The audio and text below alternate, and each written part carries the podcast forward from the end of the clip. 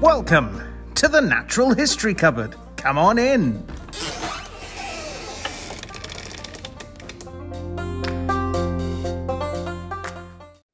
And welcome back to the Natural History Cupboard podcast, the place where the weird and wonderful parts of the natural world come together. I'm your host, Gareth, and with me, as always, is my co host, Aaron. Aaron, say hi. Let's not stand on parade, Mr. Gareth. Are you being Bane this week, are you? Uh, no, that just came to me then. Oh, okay. That will be dropped. that will be dropped very quickly. No, no, no, keep it in. I think that's good. It's good. it's weird. It's good. What have you been up to?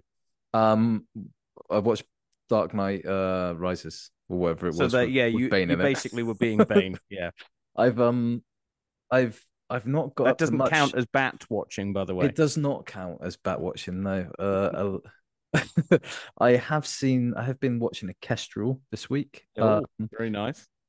other than that, I've I've not actually done that much. I've been quite busy. Um, I have been quite busy this week. We are in. We are getting ready to uh, go to Tenerife for my daughter's uh, birthday. Um, so uh, uh, my my partner is from from Gran Canaria, so we're not going to um home home for them but we're kind of going to a neighboring Tenerife is obviously a neighboring island, so the family is gonna jump on a boat and and meet us over there. So it'll be the first. The weather's going to she- be a damn sight better than it probably is here. Ex- exactly. Um, she's gonna get to spend time with that sort of family. But we've just been getting ready for that, uh, getting organised for that, and and um, so yeah, just been a bit too busy. Had a Halloween party today. That was good. Cool, very Uh, nice. I was supposed to go as uh the uh, I was supposed to go as Ghost Rider, but my skull mask and the LEDs didn't turn up in time for me to manufacture that. Uh, so you which didn't is a shame. of you know just yeah Setting my hair on fire. setting your hair on fire. no, I uh, I didn't actually. Funnily enough, no. Um, I just went as a skull. Um, and uh, you know that I do a, a pretty good uh Velociraptor from Jurassic Park impersonation. Yep. I just went round with this skull mask on, screeching at the uh, kids in the Velociraptor tone. terrifying them all. Yeah. Fair enough. Well, What have you been up to? um, He doesn't know, ladies and gentlemen. um, I've not really had a giant amount to to to do this week. Um, yeah, it's been. Uh, uh oh, actually, did find some really interesting mushrooms, um, which apparently live in a parasitic uh lifestyle. I think they're called honey fungus. Um, I'm not very uh, knowledgeable on my mushrooms, but it's something that I've wanted to take more of a knowledge of. Um, but this one was growing directly on the roots of, I think it was either an apple or a plum tree of some sort, just planted at the side of the road. And um, it's a sign that basically it's parasitizing the roots of that tree. So uh, that was quite cool reading up on on that one. I got some good photos, which will be going up or should already be out by this point um, on our Facebook page. Um, I managed to get plant that I've been looking for for a long time, which sounds really weird uh, in saying that, but um, it's uh, it's one that I saw for sale in a supermarket for a decent price for a decent size and wanted to get. And then, of course, you go, no, no, no, no. I'll be sensible. I'll do the adult thing. I'll be sensible. I won't buy it because I haven't got. Yeah, it wasn't even that expensive. It was twelve pounds. So I thought "Uh, that's twelve pounds I could be spending on the shopping. You know, I'll be sensible. And then, uh, of course, when you come back to go and buy it, when you've actually got that money, it's gone. Hmm. So I spent a spent an age going to every version of that shop around the local area. Just when uh, on the off chance didn't have it, it just disappeared. And then just the other day was was in the shop uh, in a completely different shop. Came across it, almost identical uh, size, price, everything, and I went right. Well, I'm not I'm not being sensible this time. I'm going to be childish. I'm going to buy it now. So I brought that home and um, I've now got uh, it's a Calathea ob- ober orbifolia, uh, which is they've got nice big uh, round leaves, very nice. Hmm. That that and the most important thing, or I say most important thing, watched watched the Rugby World Cup final the other night. You you get to talk about basketball. I'm going to talk about rugby. Um, yeah. you know, uh, my my preferred team uh, had been knocked out, um, tragically, I I would say. So I was going for New Zealand, um, to, to Oh, yeah. win, and bloody South Africa. Yeah, Oh, that, dear. yeah, yeah. So I, I, uh, you know, I can sympathise with all of those uh, New Zealand fans out there who are probably feeling the same way of that. That was kind of ripped away from them at the last minute. There, you know, they could have, uh, they could have had it, but um, yeah. So there you go. There's my sports talk for this week. In fact, uh, yeah, I think that's about the only only sporting thing uh, that I've come across this week. well, So, luck- I I get to I get to talk about Lakers in the news this week. Oh, I'm you well shoehorned excited. it in there. Yeah, for what something to do with the Lakers is relevant this week. Well, let's not delay then. Let's uh, let's head on into the news and let you uh, tell us about what the Lakers are up to. Let's do it. Okay.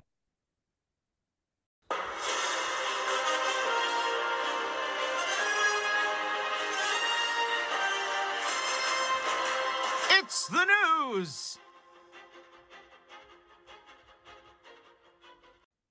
Right. Well, we're into this week's news. Aaron, take us out. Every week, we are inundated with news coming out of the weird and wonderful world of natural sciences. And though we are but a small team, we want you, our fellow cupboard dwellers, to be kept up to date on the good, the bad, and the extraordinary. So let's open up our natural history cupboard newsreel, where we've compiled some of the more interesting headlines and dive on in. Uh, and I'm up first with uh, with a article from Mongabay Online, uh, and that headline is New Caledonia expands strictly protected coverage of its swath of the Pacific. Uh, this is the news that the French overseas territory of New Caledonia has announced its intention to expand the highly protected coverage of its economic exclusive zone. The economic exclusive zone has been designated a marine protected area for over a decade, but certain industrial practices, such as fishing and drilling, were permitted in 97.6% of the area. Now, an expansion of the highly protected protocols will see up to 10% of New Caledonia's stretch of the Pacific rendered completely off limits to all industrial activity, a small but vital boost uh, from the 2.4% protected in previous years. Nice.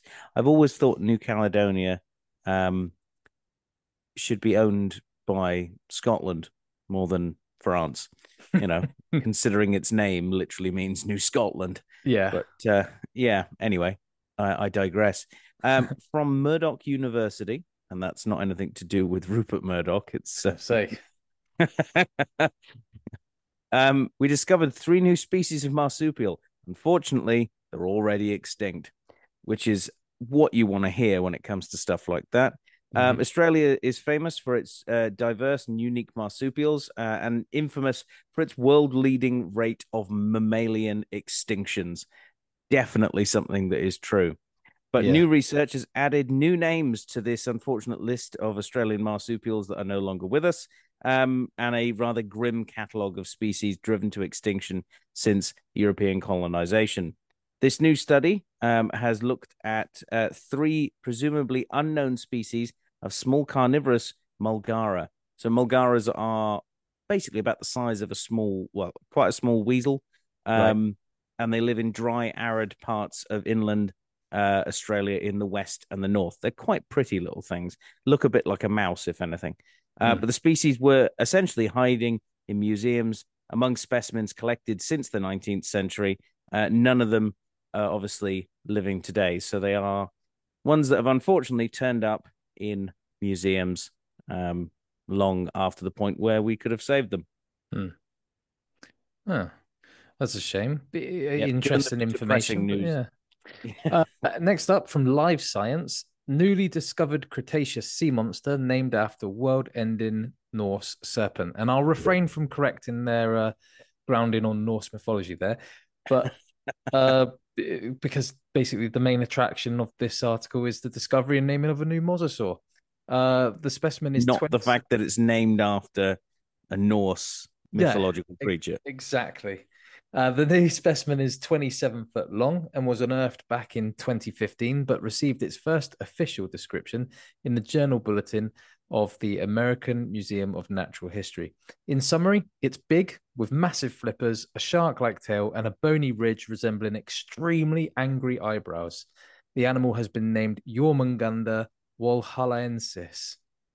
So, from New Scientist, sun blocking dust from asteroid impact drove the dinosaurs to extinction.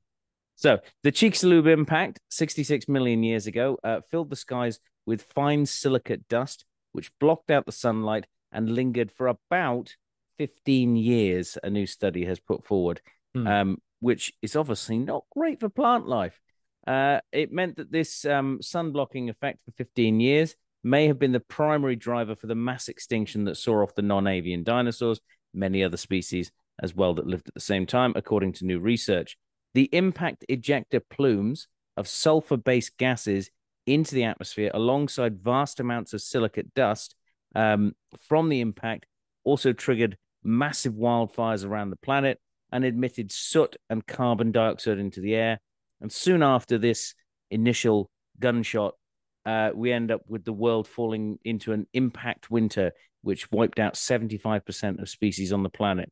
The researchers basically proposed that the Chicxulub mass uh, extinction was mainly governed by either sulfuric gas emissions from the soot or injections uh, into the, the atmosphere, or global wildfires driving this uh, this blocking out of the sun for such a long time.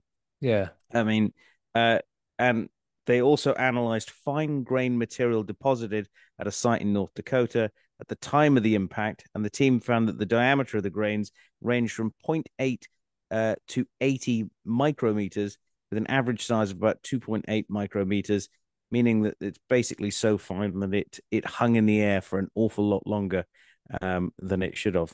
Close Wow. to 15 years, they now reckon. Wow. Not a good time. No. Not a good time at all. A bad day in a hellish landscape. Uh, next up, from BBC Online, orphaned otter given second chance by sanctuary. Uh, Dobrin, the Eurasian otter, was orphaned at just 10 weeks of age. When the Mull Otter Group found him, he weighed less than a kilogram and was in dire need of help. Luckily for Dobrin, uh, his luck was on the turn because uh, Mull Otter Group brought him into the International Otter Survival Fund on Skye, where he was cared for and nourished and given accommodation in a big enclosure with limited human interaction. Once strong and inquisitive, a safe location back in Mull was located away from other otter territories, and Little Dobrin was uh, released where the Mull Otter Group continued to monitor his activity. And uh, just a kind of sweet note to close this article out on Dobrin, which I'm probably mispronouncing, is actually the Gaelic word for, for otter. Yeah, Hmm. that's nice. Um, from the Guardian, uh, Australia, I've got they're bloody big and enjoy an extreme pogo dance. Um, and it's Bruce the Brolga has blessed the people of Queensland's Moreton Bay region with his presence for years. So Brolgas are a large member of the crane family uh, that live in um, well Northern Australia. This one, uh, Bruce, has been hanging around. You you got to love the, you know, really creative name. Um, has been hanging around the Moreton Bay region with his presence noted for years, and after a recent health scare, um, he should actually continue to do so for years to come. Bruce has even been spotted patiently waiting at a local train station, although no one has yet spotted him actually on a train. According to his social media, that's right, the Brolga has a social media uh, on Instagram and Facebook. He's probably got more listeners and followers than we do. Um, he's been chilling on front lawns, craning in windows, uh, and meandering through people's gardens and even into their homes. Worried Oh, wow. locals recently called in Wildlife Rescue Queensland because they'd been uh, he'd been lingering in the same spot.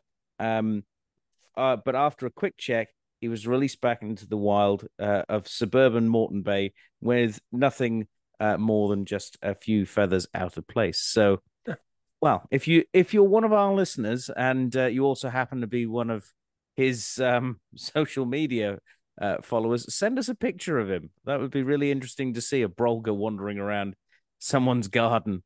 Yeah. Not your average garden bird. No. Um, and from phys.org, bringing a shark to a knife fight.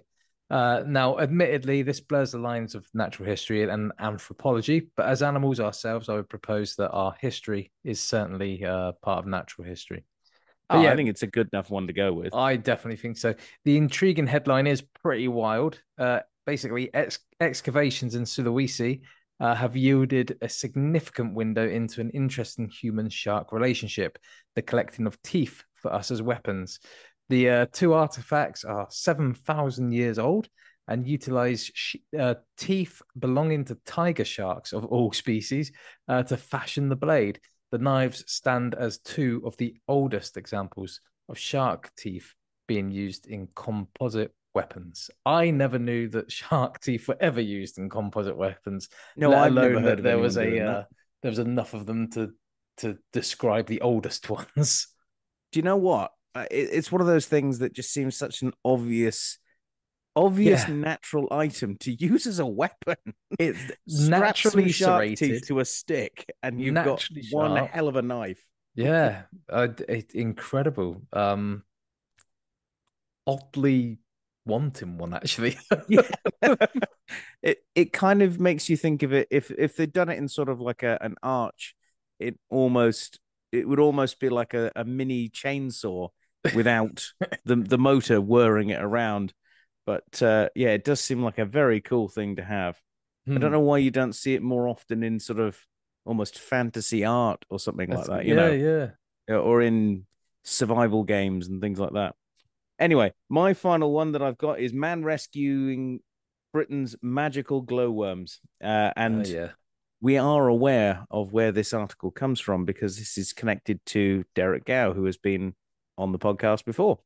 Hmm. Um, the fascination of glowworms um, is for me that they are in effect magic, says ecologist Peter Cooper as he tramples through thistles and nettles. The glowworm has been the symbol of my otherworld love uh, and of hope and of rebirth uh, for a sim- uh, simple, for simply the greatest mystery of nature. He said. Um, basically, he's been working uh, to help increase the numbers of glowworms uh, throughout the UK. And the insect is unfortunately declining in many parts of the UK due to a, a host of factors from habitat loss to light pollution, which is a really serious issue for insects. Experts believe that artificial lighting is distracting the males so that they miss out on the chance to mate. The young conservationist has a passion for glowworms uh, that's second to none. Uh, he has gone to the extreme lengths to breed and release them in the south of England, uh, in Hampshire. Uh, and he's doing this inside of takeaway uh, tubs that are scattered around with a bit of dirt. Um, and essentially, this is where the larvae will hatch in the summer, uh, and the young, they're only about the size of a grain of rice, uh, says the protege of the reintroduction pioneer, Derek Gow, known for his work with beavers, white storks, water voles. Um, so, yeah, we are hopefully seeing more of these fantastic little insects being bred for release. And and having seen some of these actually being bred before in in captivity, it's it's a really easy process. Hmm. Um, so there's real hope for those species. That's really cool. Um, and it, actually, that that on that awesome uh, little article there, uh, that wraps it up for this week's uh, newsreel installment. Remember, if you guys at home have news articles and topics of interest that you think we should cover, send them on in. Uh, you can use any of the usual ways to contact us and any of the unusual ways to contact us that we've listed before. And you might see your chosen topic or news article covered here or in the main topic discussion. And with that said, I've got the uh, main topic uh, this week, and that is quite simply that everyone should start counting spiders. It's an article by Betsy Mason for the Knowable magazine online. And the article starts with the author's awakening to spider mystique and intrigue, particularly jumping spiders, which she waxes lyrically over. Uh, however, she is quick to point out that there is a worrying decline in um, in jumping spiders. A researcher that she uh, that she references uh, notes just how some New Zealand species were plentiful just a couple of decades ago, and they're now nowhere to be seen. Uh, and this is a phenomenon that is actually ongoing across the globe and across differing spider families. The problem is, no one knows why this silent decline is occurring. There's no hard data to prove any particular uh, threat. But there is one contributing factor, at least to the decline going widely unnoticed, that does keep rearing its head. And that is quite obviously the uh, general dislike, disgust, and discomfort relating to spiders among the general public. People just don't seem to like them, as the article claims. In fact, a recent study proved this when it revealed that people find spiders to be the absolute worst combination of scary and disgusting, more so than snakes, maggots, and other invertebrates.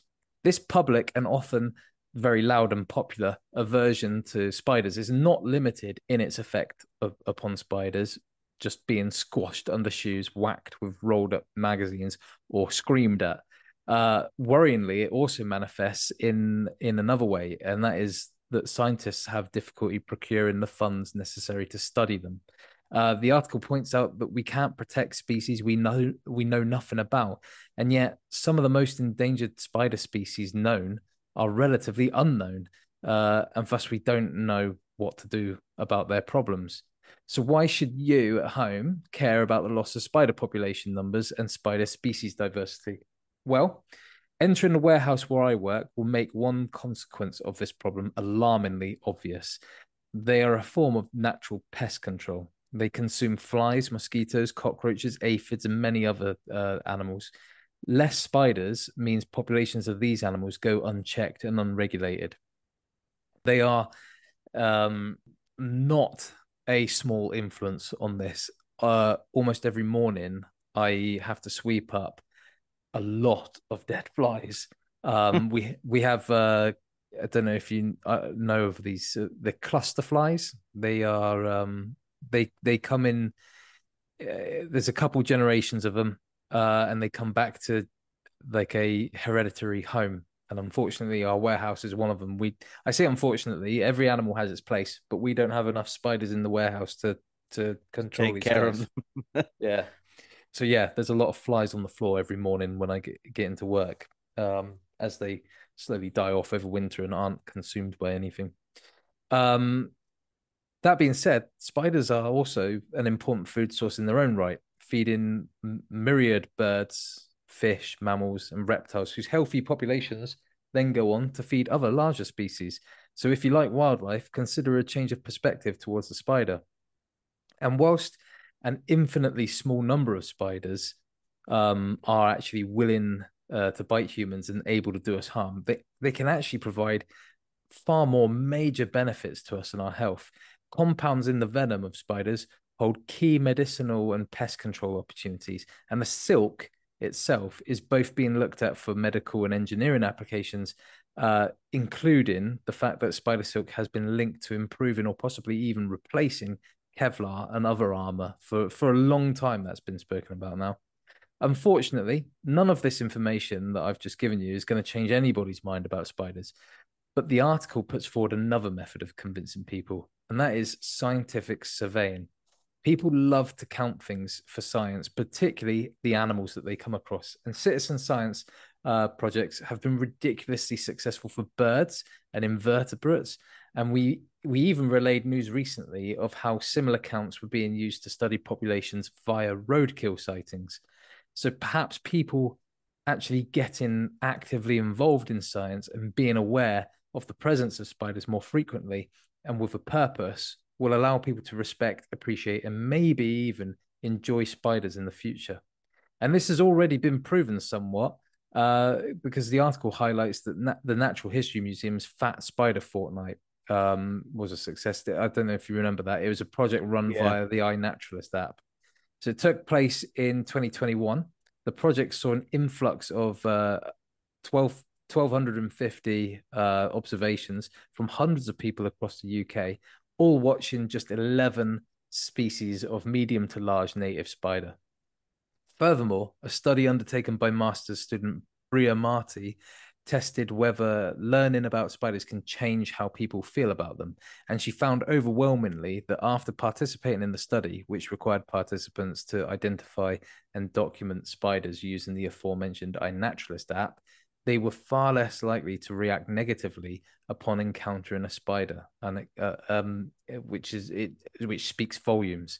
And there are countless anecdotal examples of this very thing. Learning more about something that worries us, creating a truer understanding of it, significantly decreases the amount of discomfort or fear we have when encountering it. As an example, a personal example, you would have heard me, I think, maybe twice in the last month mention that since we did a wasp creature feature, my my discomfort around wasps has significantly dropped, and I'm far more tolerant of them, uh, which is a great thing for me. Um, so yeah, now the article does go on further, and it is a really good read in its full self. So I I I, think you guys should go ahead and, and read the the actual article. But I figured I'd open it up to Gareth for us to discuss a little. And Gareth, the first thing that I'd like to to say is, whilst I've never been um, uncomfortable around spiders, I'm I'm quite comfortable around them, and I've I've handled many uh, larger species such as tarantulas, as well as the ones that we can find in our own homes. I have found that mainly because of doing this podcast and and trying to be more observant of the micro beasts that I encounter daily, I found that I not only have far more understanding of different spider species that I might not have had beforehand, not through discomfort, just through ignorance. But I actually really enjoy watching them now. There is, I've mentioned Gwen, our um our orb weaver that sits mm. on the mm. uh the win- the kitchen windowsill, uh, who is just a fantastic addition to the to the family because not only is she getting rid of all these pesky little flies that come in every now and then, uh, but she's she's also just really. I've actually taken a managed to finally get the the phone camera, the camera phone, to uh, to actually focus on her body now, as opposed to the window behind her, and get a nice photo of her. So I'm quite chuffed with that. I've mentioned about um, Miles, the uh, the cellar spider, eat, uh, attacking and eating a um, a house spider in the in the downstairs toilet.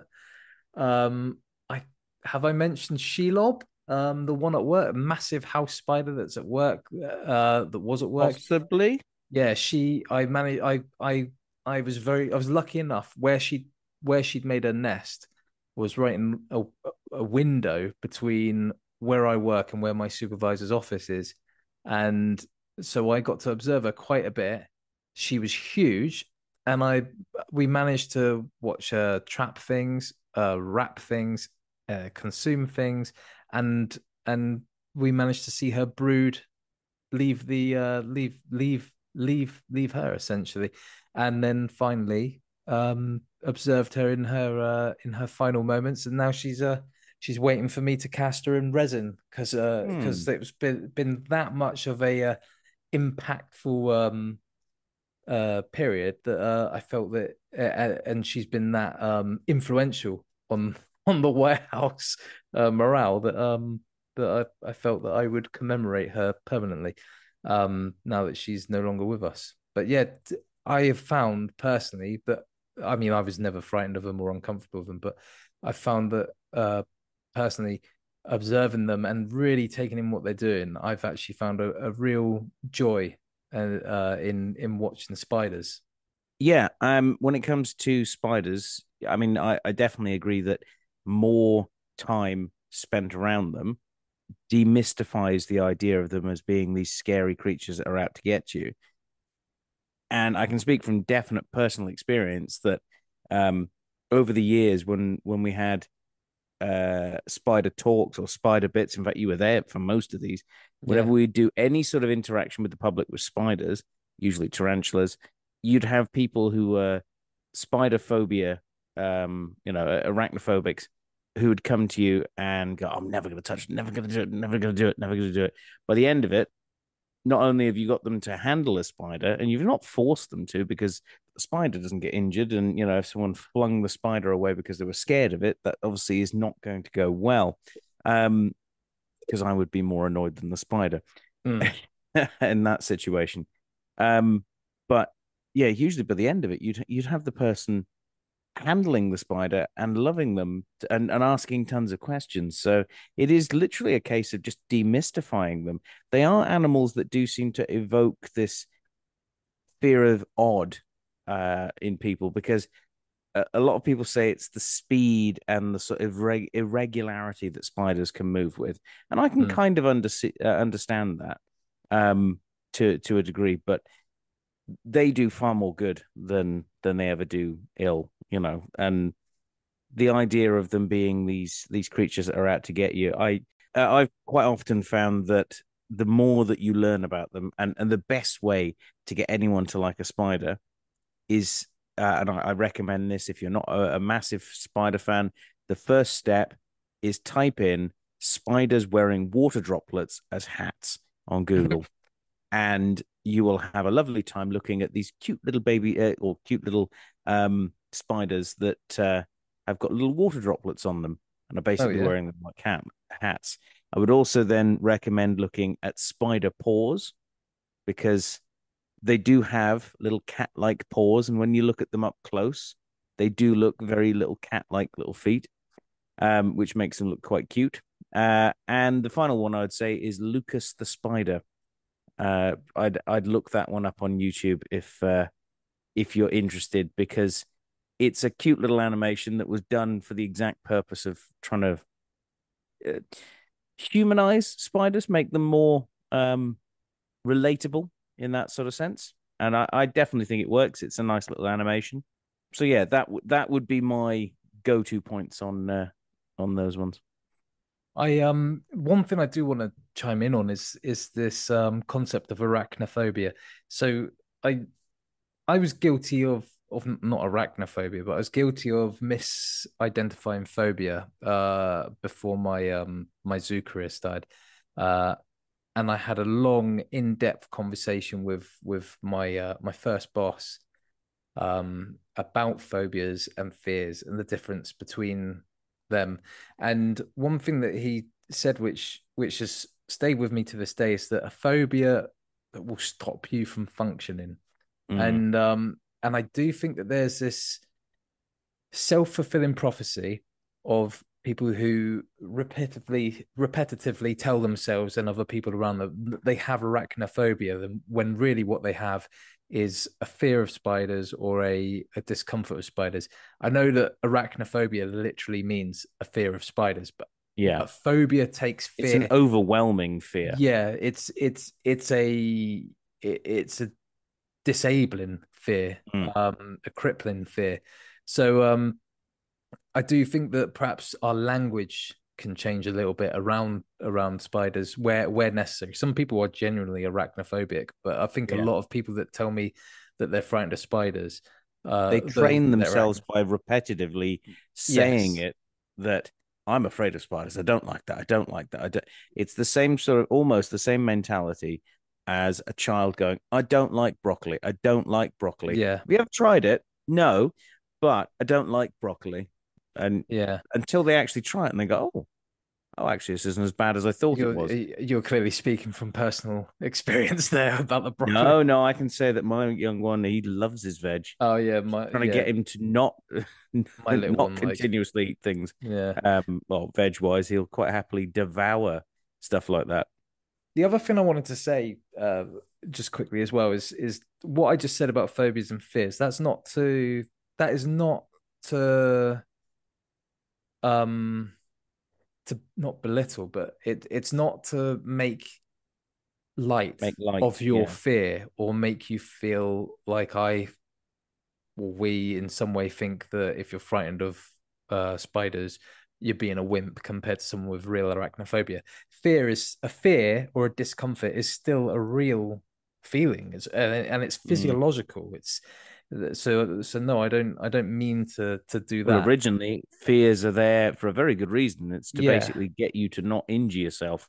yeah it's just the imbalance of of that in our system like with any Yeah. emotion an imbalance is is not healthy uh but the one thing i would say is, is even though i i'm saying that learning about these animals um exposing yourselves to these uh, what I'm trying to say is is to be careful with what we're saying. I'm not saying expose yourself to spiders because if you have a fear of clowns and I stuck you in a room full of clowns, that's not going to help you. Um, I think what I'm trying to say and what we're trying to say, and this article is trying to say, is expose yourself in an educational way towards Yeah. spiders and build up from from learning about them to observing them at a distance and just and and just taking it in what they do and appreciating them for what they are, not necessarily covering yourselves in spiders to to try and get rid of a fear. That's not the point. And don't expose yourself to spiders. That's that's technically flashing. That's you know, it's not going to end well. I and they, some of them have more eyes than we do, so uh, it's Yeah. probably much worse to see. uh, before we close out on this, do you want to? Uh, shall I give you a random nerd fact about oh, spiders? go on then. Is it going to be Spider-Man based? Is it? It is well done. Yeah. So this is the scientific name for the genetically engineered orb spider uh, that was um that that bit bit Spider Man, the Peter Parker version of Spider Man, because the Miles Morales Okay. one is slightly different. Is uh it's Araneus oscorpius. Um, it's a and yeah, it's an orb spider in in the film, and it's actually portrayed by um a cupboard spider. I was Uh, to say it's a false widow by the looks of it. it's a Steatoda grossa. Yeah, Uh, false it was just painted red and blue. Yeah. yeah, no, I Yeah. I was aware of what species was used in the uh, in the film, um, Mm. but I didn't know they gave it that name of uh, Oscorpii. I like that. Yeah, I th- I think Araneus Oscorpius is is it was in the film, but also I think it has a I think that actually has a As a credit, an does it? anchor in the comics. I was going to say, yeah, Ma- Steve Miles Morales is Miles Morales' spider was something else. It, it's got something to do with electricity in the name. I can't remember what it is, now. But yeah, there you go. Oh, very cool. Spider-Man fact to end out on. Well, shall we move on from that into this week's uh, creature feature? We could web swing into it. You could flip Oh. and whip. It's all in the wrist. I'll let you do that. It's the creature feature. Right. Well, we're into this week's creature feature. Uh, this week, I'm going to put forward a creature which I consider to be cute. Now, those who know me will know that I don't often use the word cute to describe a lot of animals. I'm not a big fan of it because it quite often uh, gets overused for everything, mostly cute, fluffy things. And those who know me will know that I prefer to say cute when I'm talking about something like a, a stick insect or a spider or something like that. But believe it or believe it or not, I'm actually talking about a small fluffy creature this week that I definitely think is cute. Um, I agree. not only does it definitely deserve to be given the moniker of being cute, but it also deserves uh, to be mentioned because it is an incredible survivor in an incredibly harsh environment and also in facing incredibly harsh odds. So, this week we are talking about a marsupial um, that I've managed to get within at least 20, 30 centimeters of. However, I've never actually seen. I've got within so close a distance of this thing, but I and I knew it was there, just could not see it. You could hear Um, it, yeah. Uh, no, couldn't hear it. Oh right, Um, okay. it's also one of the most endangered animals on the planet. Uh, it's also one of the most unheard of animals on the planet as well, outside of its native Australia. So, what is this animal that I'm talking about? It is, in fact, the numbat, not a wombat. This is a numbat. And in fact, with timing this to the T, we have managed to get it so that this episode about the numbat will come out on International Numbat Day. So, how's that for, a bit of fortuitous timing for us there? It's almost like we planned it. I know it's weird. it's it's Hmm. almost like we planned it and remembered to plan it properly, not completely did it by accident. So, what is this fantastic little creature? If I was to say numbat to most people, they probably wouldn't have a clue what I'm talking about. Well, the numbat is a small marsupial. It's between uh, 35 and 40 centimeters long. That includes their tail. They have a pointy little uh, muzzle, prominent bushy tail that looks a bit like a bottle brush uh, that you'd use to obviously clean inside of bottles. So it Yep. it's um it's long and thin and is basically covered in this nice grey fur. The rest of their body has quite a few different colors up and down it. Now, a good chunk of their body is a lovely orange color. It has stripes across its bum and its back end that are black, um, with some occasional bits of white fading into it as well. So the same sort of stripes, uh, striped rear end that the Tasmanian tiger had.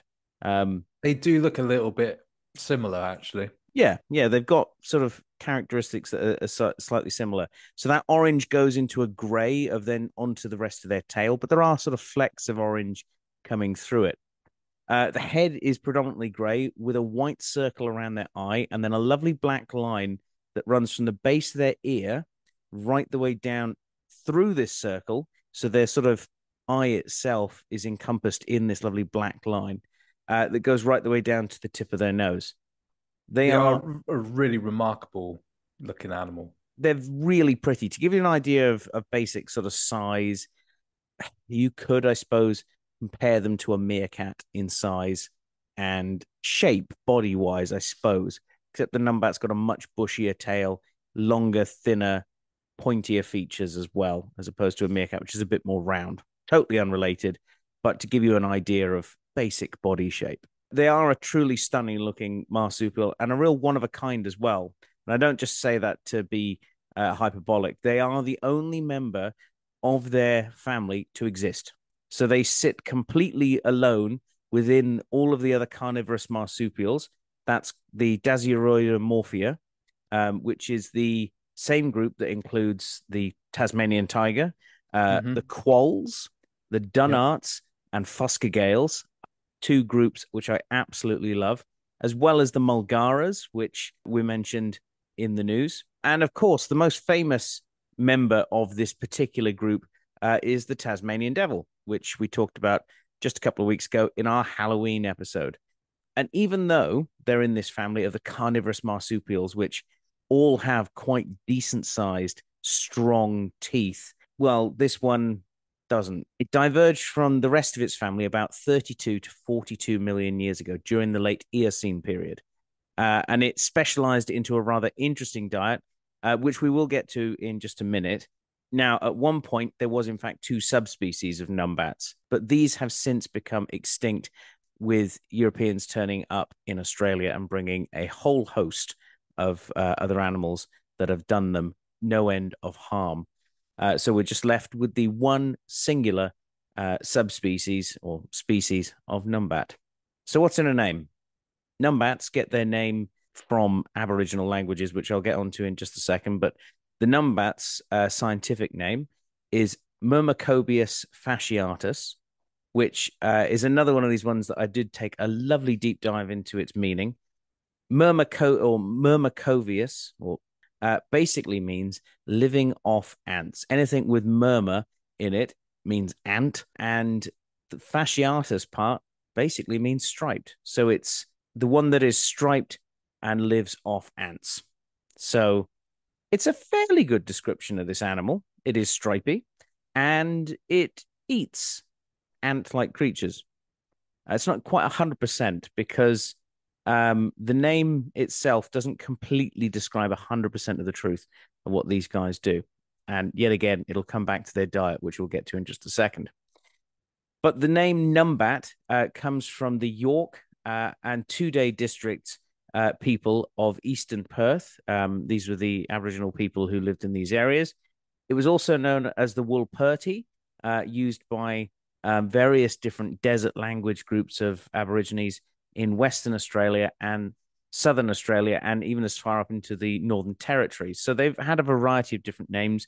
Numbat seems to be the one that has stuck. Personally, quite like both of them uh, as names for these guys because it was described as being an ant eating species and there's a similar style to ant eaters. Um, it was known at one point uh, originally as the banded anteater, which obviously is not a particularly creative name. In fact, we see this all over the world. In fact, the echidna gets called the spiny anteater, pangolins get called the scaly anteater. I mean, basically, there's only three species of anteater, all of which that live in the the Americas and are not even re- remotely related to these guys or anything else. Get more creative with your naming, people. Um, these are not related in the slightest, and it's not a good name for them. In fact, they don't actually even eat ants. So their name isn't even 100% accurate either. Were you aware of that, Aaron? I wasn't aware that it, it wasn't on their diet at all. Mm. They do occasionally eat them just by pure accident, but do you know what Hmm. their main diet is made up of? Um, I actually don't know. I don't know Mm. what their main diet is. them they don't actually eat ants. Uh, they well they live almost exclusively off termites.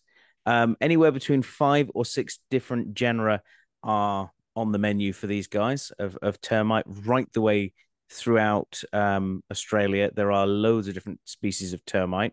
Now, the ones that these guys tend to encounter are not what we tend to think of when we think of termites in termite colonies most termites throughout southern and western Australia, at least the the the inland areas, are not the massive termite mounds. They're actually they're more like if you'd half buried a football in the ground and just sort of mounded right, over yeah. it with a bit of mud. They don't look particularly impressive, and you wouldn't notice them most of the time. They're they're um, but they are definitely there. And these guys consume anywhere up to 20,000 termites a day. Now, they do, like I say, occasionally eat the odd ant, and they know that by, well, somebody has actually gone through and, and checked their uh, their droppings, looking for individual exuvia of, of different insects. So uh, that cool. sounds like a, a very cool but somewhat thankless job that I'd imagine some university student was doing. When it comes to the, how they get a hold of their food, they have nice, sharp little claws on their front feet, which they will help, uh, which will help them to break into termite nests and into logs. Um, they can't break into the hardened uh, termite nests that would uh, basically set rock hard from the Australian sun. So it's got to be slightly damaged or there's got to be slightly softer soil for them to be able to get into. So usually only the top galleries of a termite nest they'll be able to get into. Then they will stick their massively long tongue in to be able to get get to the uh, the termites on the inside. Their tongue uh, is about ten to eleven centimeters, so that's basically a third the length of the animal. Yeah, that's Um, that's big. Yeah, if you've ever seen these guys yawning, and I highly recommend looking up a YouTube video of a numbat yawning, it is it's quite a cute little uh, look because their tongue just sticks right out and sort of curls around. Hmm. An impressive, impressive tongue. It's coated in uh, in like a sticky saliva that helps to pick up the uh, the termites out of the crevices that they'll be hiding in. And like I say, even though these guys are in the same group of carnivorous marsupials that Tasmanian devils are in and have the highest bite force of any a- animals of per their size. These guys, um, well, they've got rather weak peg-like teeth because obviously they don't need to do much crushing and uh, chomping of through through things with termites. They're more peg-like, um, and they're basically over generations have got smaller and smaller. They don't need Presumably they. Sorry, mate. I was just gonna say. Presumably that's for grinding the chitin. Yeah, yeah, that's about the Mm. worst they have to deal with, really. Um, they do have canines, they do have teeth, and they have slight ridges and that to them, but Hmm. they're nowhere near as as prominent as you'd expect in in an animal that spends its life eating termites. So yeah, they don't really have to uh, to do much in the way of chewing. Where do these guys live? When we say Australia, I mean Australia is a massive place. It is absolutely gigantic. But the habitat that you'll find these guys living in is, um, well, it's greatly changed. Now, Aaron, I sent you two pictures, two maps of Australia, uh, and you should Hmm. have both of them in front of you. The first one uh, that you will be able to see um, is, in fact, its historical range. Yeah. Okay. Yeah. That. That. Yeah. The historical range. Yeah. So the historical range of these guys, the Numbats uh, range, actually arched right the way from basically the coast of Western Australia up Hmm. and right the way down into South Australia, whilst taking in a little bit of, of Northern Australia. And in fact, at their furthest point, they even went into New South Wales. So imagine almost a boomerang shape across from Western Australia down uh, into South Australia. And the areas where we're looking at for things like this is everything from mallee scrub, which is uh, open, dry forests, right the way through to harsh inland deserts and sort of sand dune areas, right the way into open grasslands as well. So a wide variety of habitats that these guys used to live in. Hmm. Now, on your map, you will see that um, well, the orange, uh, which is a good half of the the map on the South Australian side. Mm. This is great radio, uh, great podcasting. I know. Yeah. Their range disappeared. Their range disappeared from uh, a good chunk of South Australia uh, between 1800 and 1910, and then the well, the big, massive left-hand chunk, which is most of Western Australia, became extinct uh, during 1910 to 1930. Uh, and then the final chunk, which are two small blue circles that are put inside of one of those areas uh, in Western Australia. So one quite close to Perth, and then one right up on the border with South Australia. They disappeared between 1930 and 1960. Now, if you'd like to refer to your second map that I gave you, Aaron, which has two tiny little dots. It does. May, may I ask a question? Mhm. Because you are more familiar with Australia than I am. On the map, uh, just for our, our viewers, um, our viewers, sorry, our listeners, uh, as Gareth stated, it, it, it is like a chunky, somewhat melted boomerang shape. Yeah, you wouldn't be throwing it very far.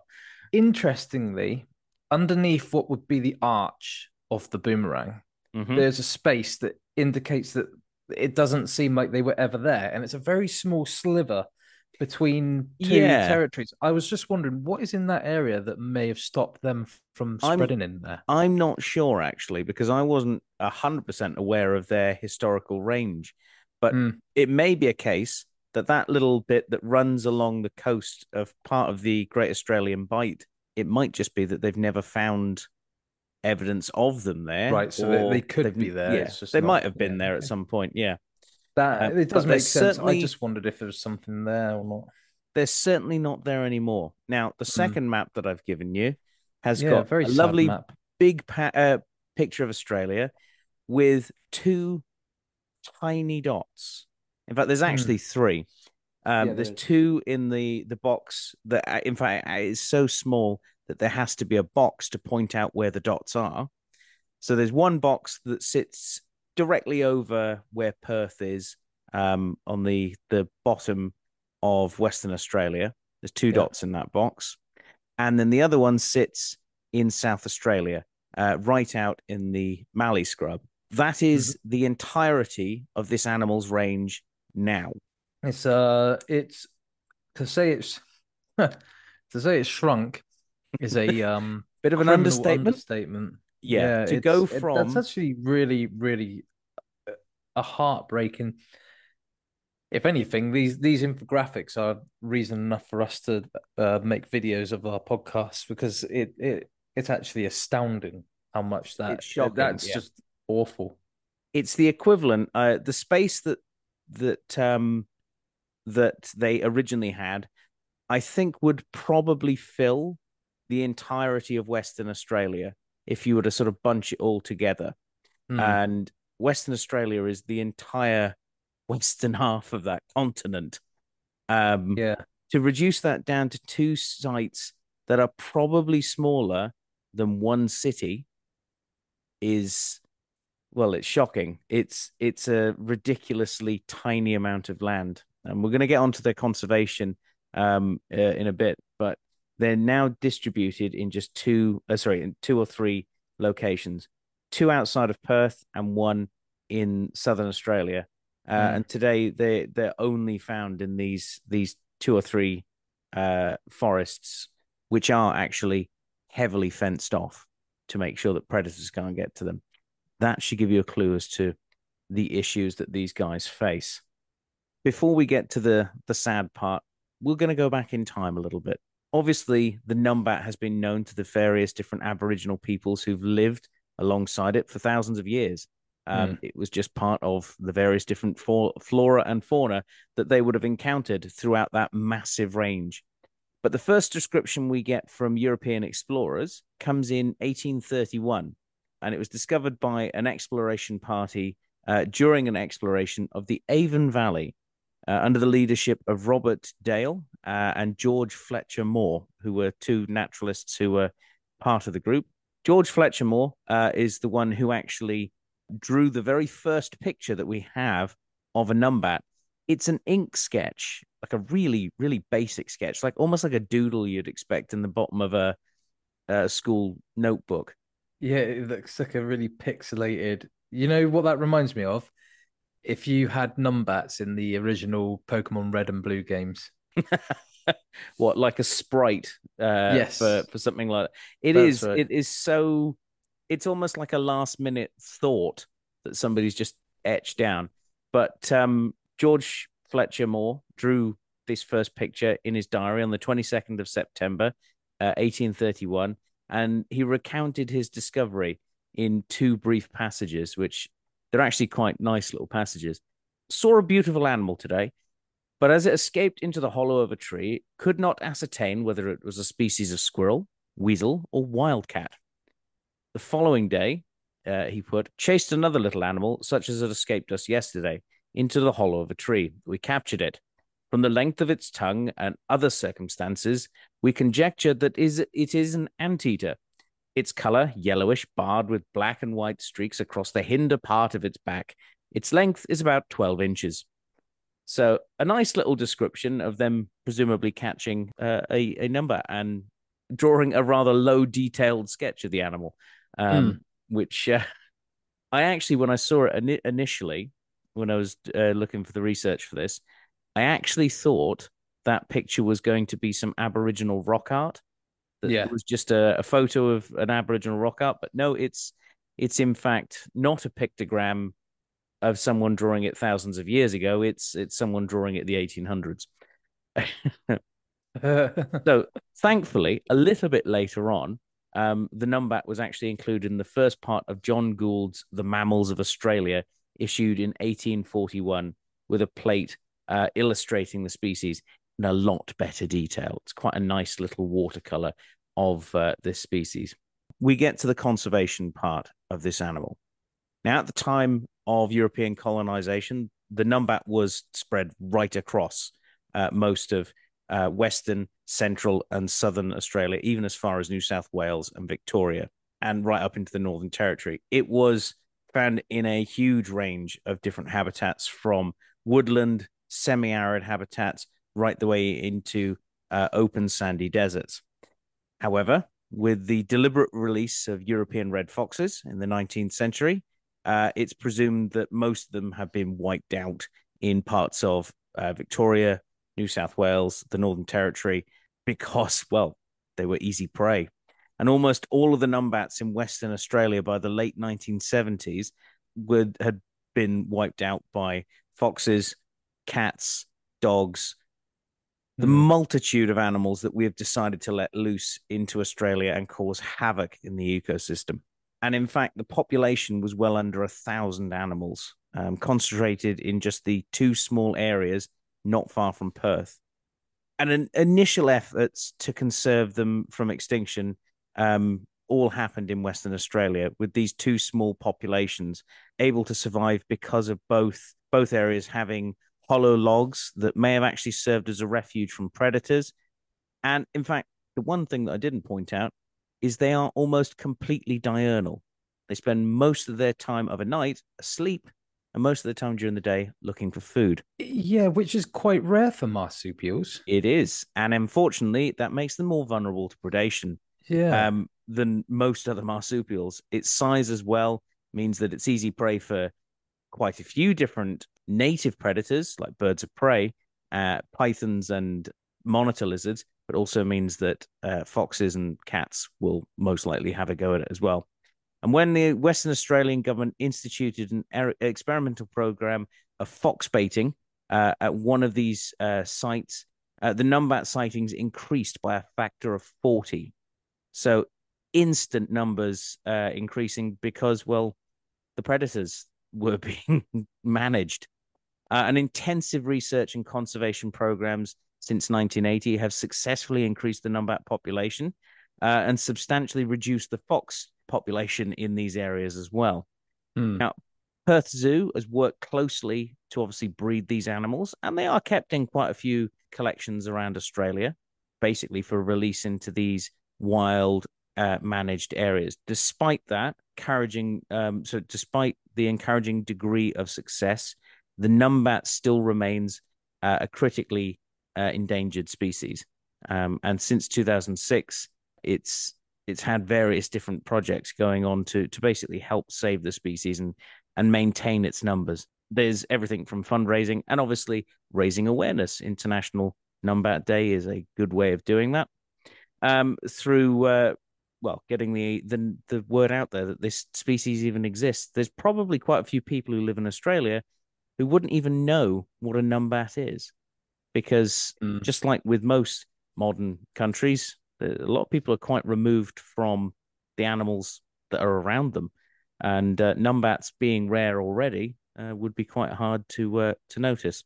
So they almost need the same sort of popularity campaign that the bilby got when it came to uh, being the way to replace the the Easter bunny with the Easter bilby. So maybe we should have the the Halloween numbat or something like Yeah. that. I don't know. But numbats have also been successfully reintroduced into lots of different areas in their former range in basically predator proof um, sanctuaries. And that's where we get to the point where I was actually able to get quite close to one, but not able to see it. Um, years ago, as part of a, a high school trip, actually, um, we went, uh, used to go out to a place called Yookamurra Sanctuary out in the Mallee Scrub. And this was a predator free, fenced off area that was perfect for release of things like bilbies. We got to do releasing of some bilbies out there, along with uh, going and tracking numbats. And we went to one of these areas where they where they were. One of the rangers who was there took our group out, and um, we radio tracked them right down to a log that was sat right in front of us, and the numbat was in there. The you know the radio collar was telling us it was right, Right, there in front yeah. of us. Just it obviously heard our our party of high school students coming and thought, "Nah, I'm hiding, getting away from that." Yeah, I'm get I'm getting out of the way of that. Yeah. But yeah, I can I can thankfully say I've been within about 30 centimeters of one of the most endangered animals on the planet. Also one of the, the cutest animals on the planet. So I would encourage anyone and everyone to look up what a numbat looks like, watch a video of them yawning, uh, and enjoy the absolute spectacle that is one of the cutest and most unheard of uh, little marsupials out there. I think they're, I know we did koalas and we've done Tasmanian devils and things like that, but I think they're cooler than all of those personally. Um, they're just that, there's something about them. They're just absolutely lovely. They are um they are pretty pretty in, incredible animals. Um Yeah. I've seen a couple of videos uh with them in and I it always always strikes me how uh, how beautiful they are and and I, I I also find that they're quite busy little animals. Yeah, yeah, they're quite dainty, and we didn't even really get on to their breeding. Um, they don't just well, just like uh, when we were talking about Tasmanian devils, they actually don't have a pouch as such. Uh, they still have those same four nipples that the Tasmanian devil does, and most of their babies are held in, in fact, without a pouch, but they're held in with stiff bristle-like fur on the mother's stomach that sort of keeps the babies tucked up against their body until they're old enough to be deposited in a burrow somewhere. So uh, yeah, they're they're a fantastic little animal. There's so much more that I could have gone on about these guys. But It's been a good good uh, few weeks for Australian fauna yeah, we really have. In fact, some and of the ones flora. Some of the ones that we've got coming up actually, I'd say that we're uh, we're certainly stuck in the Antipodes, which is not a bad Hmm. place to be stuck. I actually have on my list of animals. I don't think it's for this year. I think it's for early next year, but I'll have to double check. But my list of animals includes one of uh, one of the um numbat's predators. Oh, Hmm. interesting. Well, there's a there's a there's a teaser for you. it's not the red Hmm. fox. We've done the red fox. No. So let's um shall we take ourselves out of the Mallee Scrub now and head into our mailbag for this week? Let's do it. Bing! You've got mail. Ooh, it's an email. Right, well, we're into our emails for this week. So we'll start things off with our question from last week. Uh, and that was which animal with a negative image would you want to see made more positive? And you know what? I'm glad we got a lot of responses on this one because Yeah. there are so many animals that definitely deserve the uh, the treatment of being made far more positive, and far too many of them certainly don't get uh, the credit that they deserve. So we've got from Urban Fox Art and Photography, the fox. Too many people don't like them, and they are beautiful. Very true. they Yeah, are. I agree. Animal. Uh, Fox one would have been half. in my five five species. If I listed five species, foxes would have been in there. I don't even. I, I wouldn't have even included them because I have too more of a, a higher. You know, I, I I don't see them in any way as a, a negative animal. I don't know. Uh, Um, locally, locally, especially yeah, where yeah. I live, um, you certainly come across fox haters. This is true. Uh, my other half has put rats. I mean, yes, I both Yeah. love and hate rats in some ways because That's another good answer. as someone who's who's worked with birds, wild rats getting into aviaries, they can do an awful lot of damage. Pet rats, though, they're a totally, totally amazing little creature and are nothing like their, their wild counterparts. But even then, wild rats are fascinating creatures in themselves. They are adaptable and everything. So it's it's one of those animals that they're so good at what they do that they make people annoyed. I think they fall almost into the same category as like herring gulls and, and stuff like that. Uh, Hmm. Becky Walker has put uh, sharks and vultures, two animals that uh, do a very very important job. Um, There's another another two in my in my list of five. Yeah, Yeah. Sharks, uh, we've also got from Elizabeth Ravenscroft uh, as well. Tani Barnes has put snakes and spiders. And in her, her part of the world, I'd imagine they've got some they've got some funky ones in uh, that part of Queensland. So uh, yeah, they get a bad name a lot of the time. Tracy Dove has put herring gulls. Like I say, they're so they're so good at what they do that people get annoyed by them, I think. I think some people get jealous by their level of intelligence as well. There are certainly some gulls that are smarter than people, I would say. Carissa uh, Miller has put leopard slugs. Don't know how anyone could hate leopard slugs. They're gorgeous things. But yeah, they are a pain if they get onto your uh, your vegetables. Jen Babs will be one that you'll like, uh, Aaron. She's put wasps. It's Yeah, yeah, I agree with it's that your one. one animal that you're not particularly keen on. yeah. Um, Although, like like I say, I've warmed to them since uh, the creature feature we did. Yep. Uh, Catherine Ames has said what they said rats and pigeons. Mm. so uh, another vote for those ones there. Pigeons, I don't think deserve any bad um, reputation whatsoever.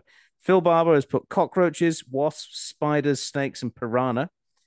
Piranha are one of those things that just I don't get why people get that wound up about them because yeah, they are.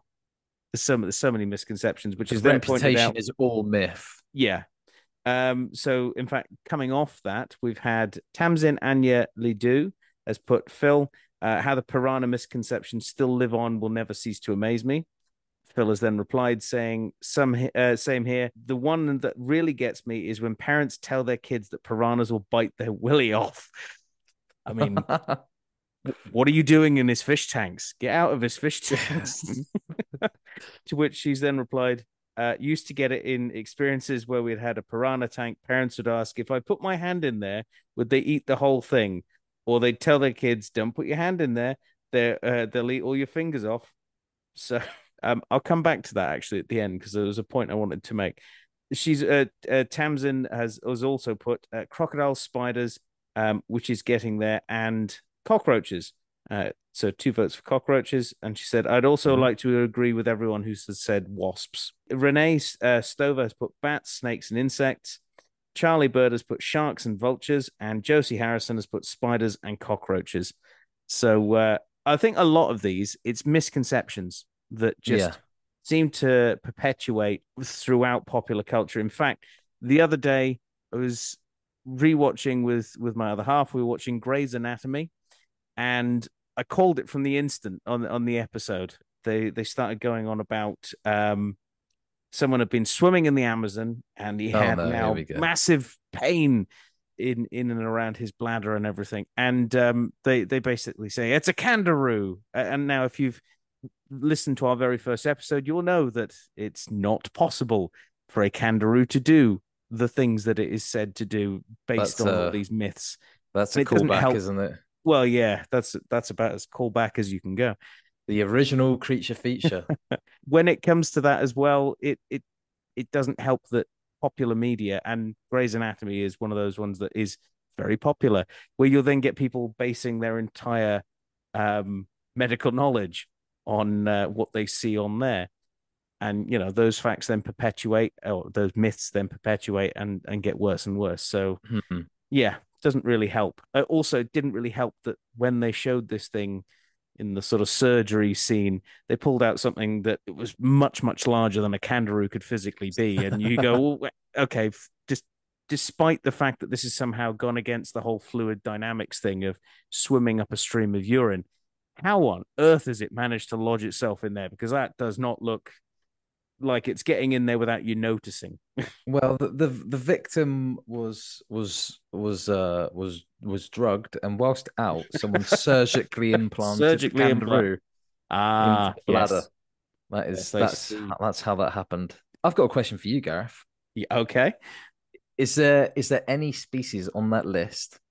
No, any species that you think is relevant to that question but hasn't been listed by our listeners? Because I've got one Ooh, that I thought someone would mention.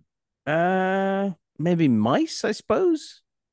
Mice, They're a fair bit enough. benign compared to rats. Really, people tend to Yeah, to hate on rats more than they do on on mice. yeah. Mice are seen as sort of the slightly cute little thing if you get them in the house. So you just catch The- them up yeah, from outside. the, the cute version of the rat. Yeah. Go. What what have you got then? Um, this may surprise you, and you won't agree with me straight away. But hear me out. I I was gonna. Oh, bats. The one that I was expecting should to be hear on there. was bats should be on there. Yeah, the one that I was gonna go with those wolves. Ah, um, yeah. and there's t- it, the, the wolves are unique in this list because all all the species that you without without going through an extensive list and making a decision from there i can almost i can almost guarantee rather presumptuously that every species on this is negatively affected by a negative misrepresentation I see. Yeah, negative yeah, yeah. reputation.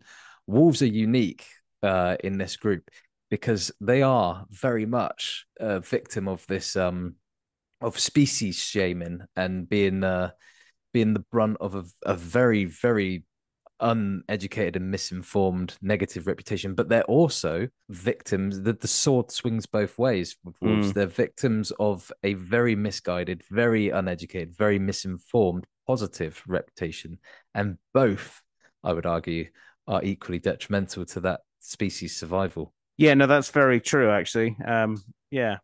Hmm. Some really good answers there. Um, Yeah, I think so. and, uh, yeah, some really good, really good approaches as to where people's thinking. So, our question for you for this week is going to base uh, is is based on um, finding of well two new species actually, I suppose, or one one old, one new. Um, uh, that we had in the news. Uh, the uh, the flower that was found uh, by the roadside in Africa, and Hmm. the uh, the new species of pangolin that's been found. So the question uh, for you this week is: What animal would you want to see have a new species discovered in its family to uh, to be added to the the animal tree? One that's been out there this entire time, or maybe it's a cryptid that you've uh, you've been wanting to to uh, have proved correct. Aaron, what what would be your one that you'd want to have roaming around? In fact, I'm Uh, gonna I'm gonna take a guess. Is it go on. going to be a species of of island tiger? that I tell you what, that would be really cool to have the Javan tiger, for example, be rediscovered. Mm. However, they- that would probably uh, more than that. Just, just uh, yeah. I, I mean, Javan tiger is a good one. Now that you've now that you mentioned that, that's kind of.